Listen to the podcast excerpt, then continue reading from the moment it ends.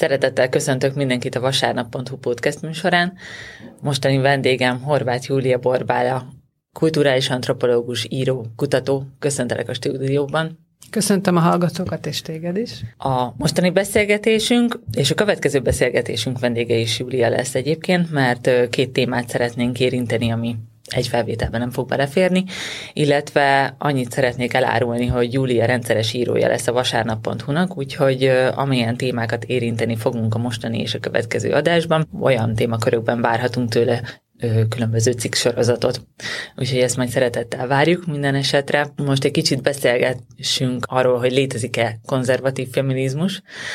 Milyen egy konzervatív nő a véleményed szerint? Azért elég sok sztereotípia kialakul akkor, hogy egy konzervatív nőnek milyennek kellene lennie, vagy legalábbis például ugye a kormányoldalt elég sokszor támadják az ügyben, hogy a nőket csak a fakanál meg a, a kiságy mellé parancsolnák legszívesebben, hogy nem, nincsen a nőnek más dolga, mint hogy süssön, főzzön, takarítson, végezze a házi munkát, és szüljön gyereket, megneveljen gyereket. Neked erről mi a véleményed? Hát először is nagyon köszönöm a meghívást, és az, hogy ilyen nagy gondot és időt szántok arra, hogy ez a téma megjelenje, mert valóban nem lehet erről eleget beszélni.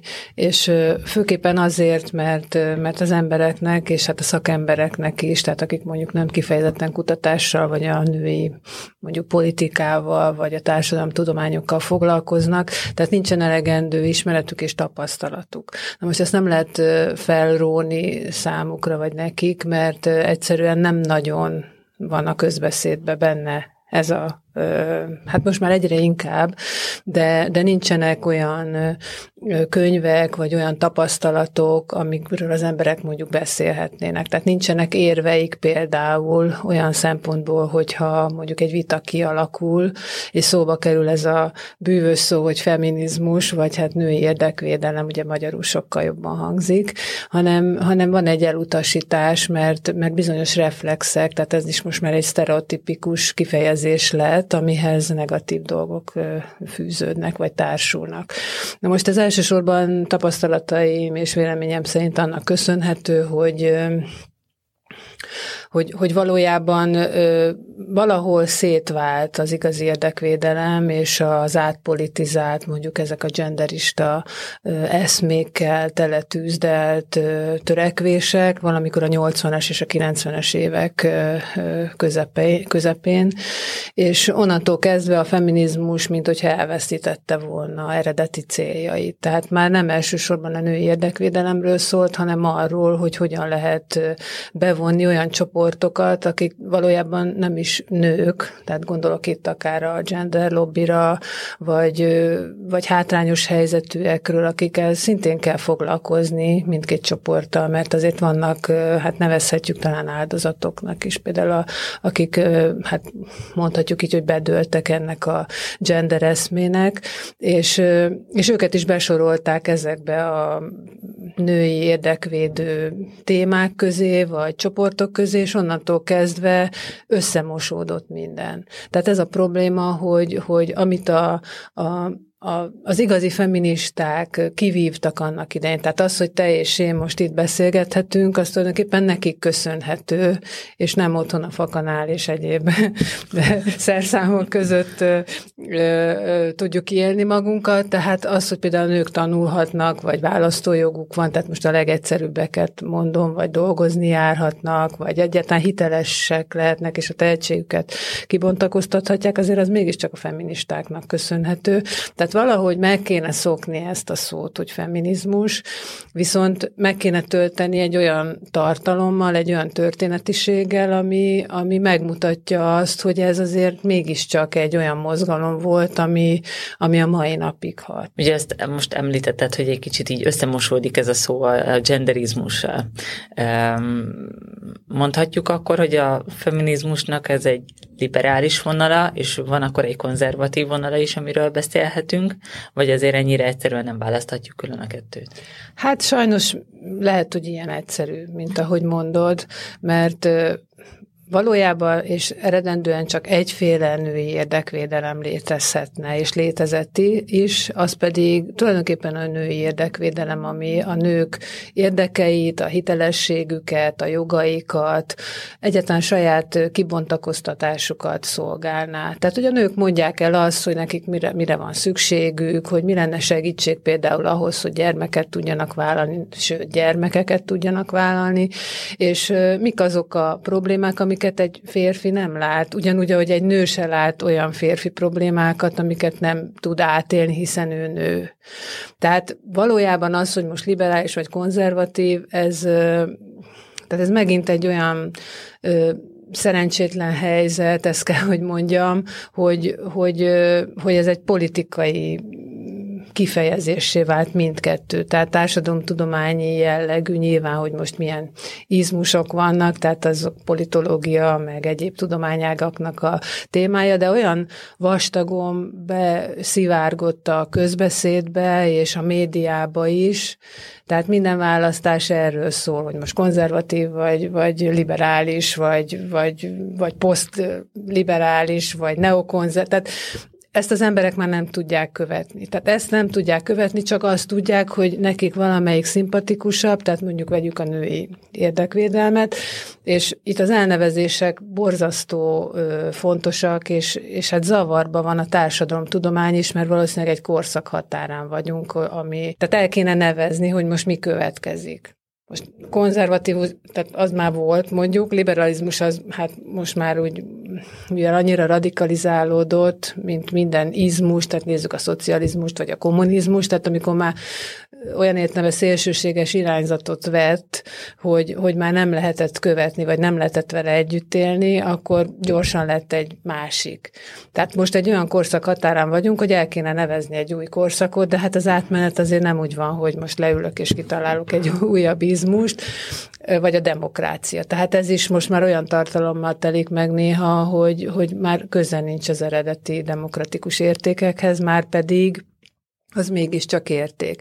Tehát azt akarom ezzel mondani, hogy azok, akik mondjuk a konzervatív gondolkodásúak közé tartoznak, és meghallják azt a szót, hogy feminizmus, akkor ők azt élből elutasítják, tisztelt a kivételnek, tehát nem akarok általánosítani, de, de egyszerűen azért utasítják el, mert a feminizmus az egy baloldali, radikális, vagy radik radikálisabbnak tartott irányzathoz tartozik, vagy ők úgy érzik, vagy azt hallják, és ezáltal nem tudnak egyetérteni egy csomó olyan értékkel, ami viszont az ő számukra is érték lenne. Tehát például a női, tehát ki akarja azt, hogy mondjuk a férfiakról beszélek, a felesége, anyja, lánya, nő barátja, vagy ismerőse mondjuk ne egyenlő legyen a férfiakkal, vagy ne keressen annyit a munkája révén, mint egy férfi. Tehát senki nem nem akarja ezt.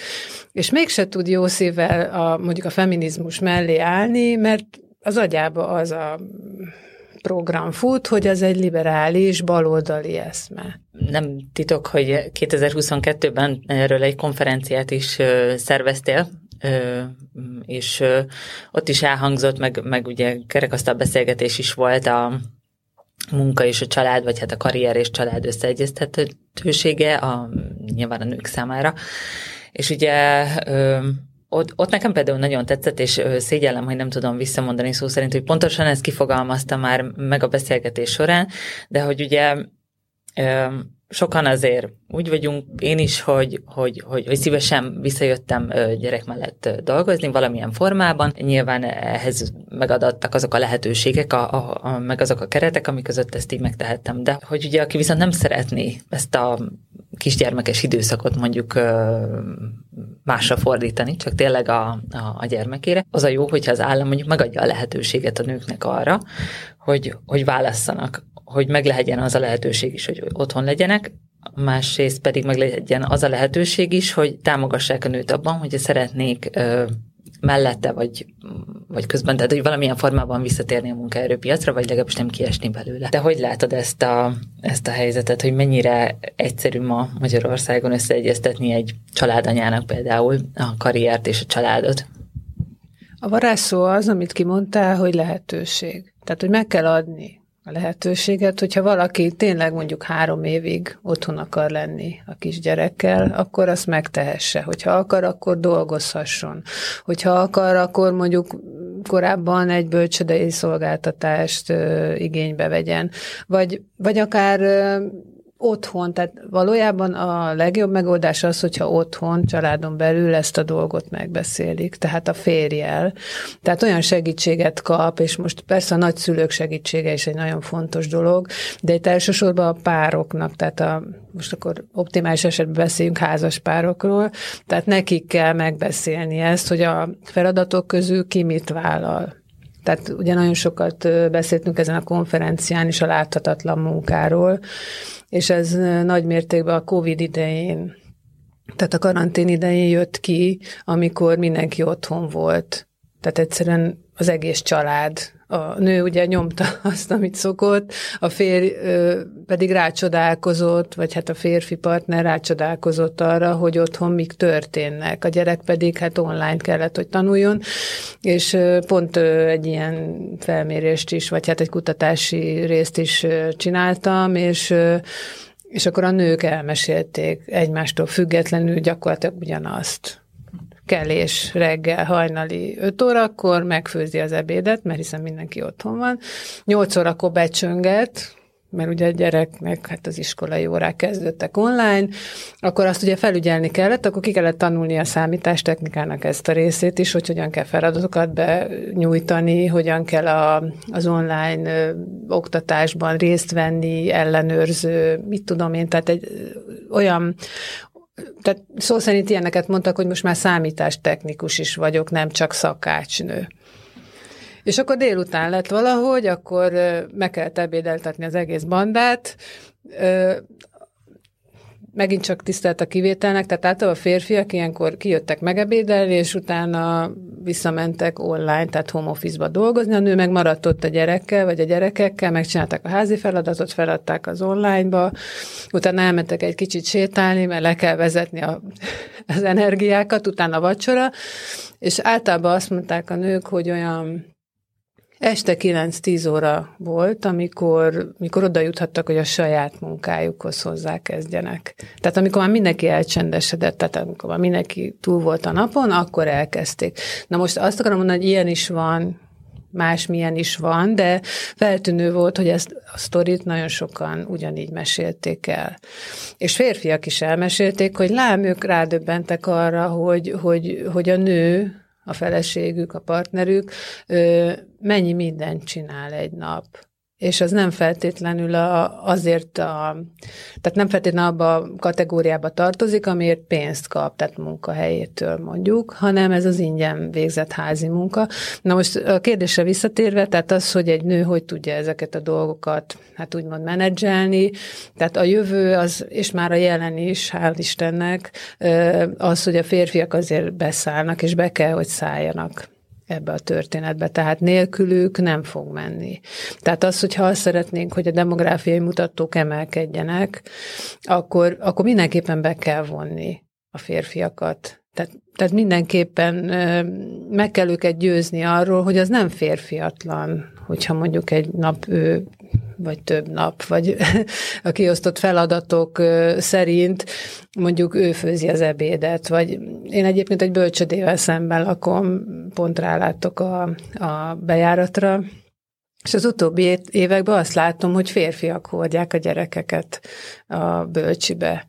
És akkor lehet látni a különbséget, hogy még biciklivel érkezik, és igen, nagy lendülettel leszáll, a gyereket ott lelökő, na menj be.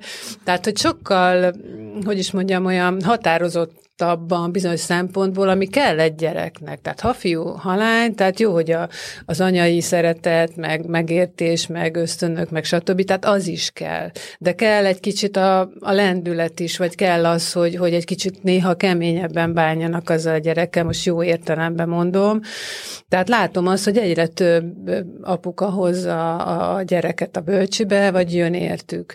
Tehát már valamiféle munkamegosztás kialakult, és, és ez ez hidd el és higgyék el a, a hallgatók is, hogy ez óriási segítség. Hát főleg azok tudják ezt, akik átélik, hogy mondjuk reggel nem azzal kell kezdened, hogy na gyorsan el a gyereket a bölcsibe, akkor utána nem tudom intézni való vagy munka, hanem, hanem rögtön azzal kezdheti az anyuka a, a, a napot, hogy foglalkozik olyan dolgokkal, amik mondjuk nem feltétlenül a háztartásra vagy a gyerekneveléssel kapcsolatosak. Tehát meg lehet ezt oldani, csak hát nyilván ez, ez egy olyan folyamat, ami, amivel, tehát amit segíteni kell. Tehát akár ilyen műsorokkal, vagy, vagy az, amit én próbálok csinálni, hogy megkérdezem a nőket, hogy hogy, hogy élnek, hogy, hogy mi a véleményük, mit szeretnének. Tehát, hogyha visszakanyarodnunk egy picit a a nők történetéhez, akkor azt látjuk, hogy általában azt férfiak írták. És egyszerűen azért, mert ők voltak a nyilvánosság előtt, tehát nekik voltak eszközeik, tehát egyetlen egy elmondhassák, vagy, vagy mondjuk az ókorban a szónokok, vagy a színdarabírók, vagy hát a színészek is férfiak játszottak ugye sokáig női szerepeket is. Tehát ők voltak a, a, a mindenkori média, és a mindenkori úgymond tudomány is, és ezáltal nyilván az ő szempontjukból, meg hát egy kis részlehajlása, hogy nekik mi lenne jó, közvetítették azt, hogy a nők mondjuk milyenek, vagy milyeneknek kell lenniük, vagy milyenek a, milyen feladataik vannak. Na most nagyon sokáig ugye ezeket hívjuk mondjuk leegyszerűsítve sztereotípiáknak, vagy nem sztereotípiáknak, tehát sokáig a nők belesimultak ebbe, és akkor jött a feminizmus, és azt mondta, hogy hát azért ez nem egészen így van, mert, mert, mert én ezt nem így gondolom. Vagy nekem ez így nem jó, mondta egy nő, és akkor voltak bátor hát harcosok, akik ezt, ezt a nyilvánosság előtt kimondták, és hát kisebb-nagyobb csetléssel, botlással, mint minden társadalomtudomány, azért a feminizmus most már egy woman studies lett, tehát egy tudományág lett, tehát van benne szociológia, van benne jogi érdekvédelem, tehát mindenféle olyan dolog, mint, mint más társadalomtudományi ágazatban. Tehát ö, elnézést, hogy itt csapongok, csak minden minden összefügg.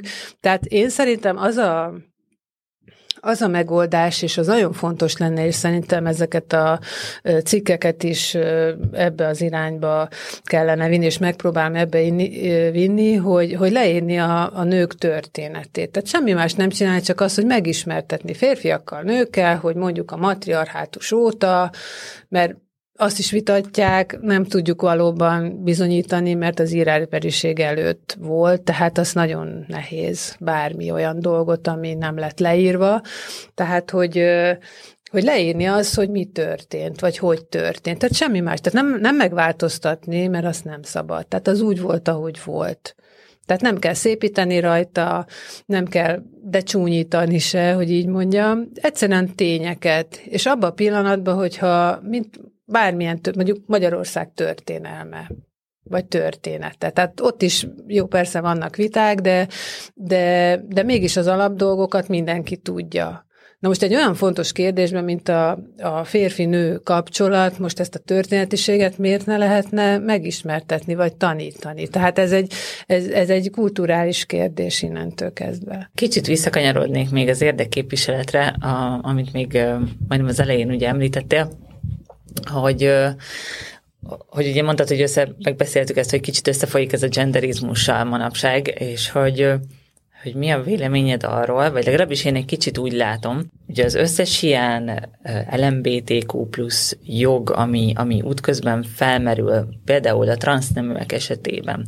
Ugye most már erről szól a vita, hogy mondjuk egy transznemű versenyezhet-e például élsportban azon kategóriában, tehát női-férfi kategóriákról beszélünk, a, a, amiben ő érzi magát. Tehát ugye nem aminek született biológiaiak, hanem ugye aminek ő vallja magát. Értem én ezt mondjuk, hogy egy transz nő, tehát aki eredetileg férfinek született, az egy női versenyben induljon.